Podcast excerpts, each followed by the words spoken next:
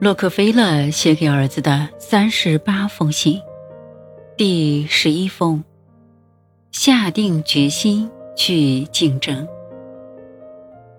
亲爱的约翰，我要告诉你一个坏消息。本森先生于昨晚逝世了。这个消息让我很难过。本森先生曾是我强劲的对手。也是我尊重的为数不多的对手之一。我欣赏他超出寻常的才能以及优雅的风度，更钦佩他顽强的毅力。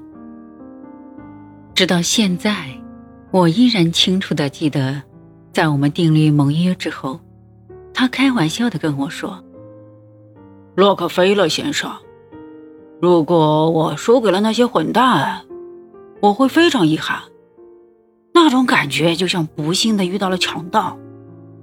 可是，您是一个遵守规则、非常强势，却又很完美的掠夺者。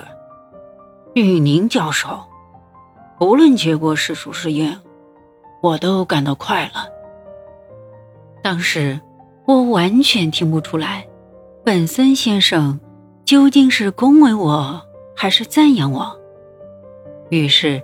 我揶揄他说：“本森先生，假如您可以将掠夺者说成征服者，我会更开心的。”他听完我的话便笑了。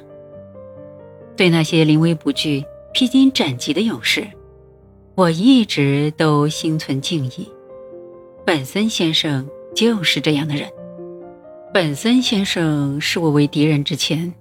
我刚收购了全美最强大的铁路公司——宾州铁路公司，并征服了全美第四家，也是最后一家大型铁路公司——巴尔的摩俄亥俄铁路公司。这样一来，连同我的盟友伊利铁路公司与纽约中央铁路公司，全美四大铁路公司都成了我的囊中之物。也就在这个时候，标准石油公司的石油管道也正在一点一点的向油田延伸。我得到了连接油井和铁路干线的所有输油主线的绝对控制权。这就意味着，当时我拥有着石油行业所涉及的各个环节的话语权，势力延伸到采油、炼油、输油、市场。等各个角落，毫不吹牛地说，我可以让采油商、炼油商一夜暴富，也能让他们瞬间身无分文。即便如此，还是有人不畏惧我的权威。本森先生就是其中一位。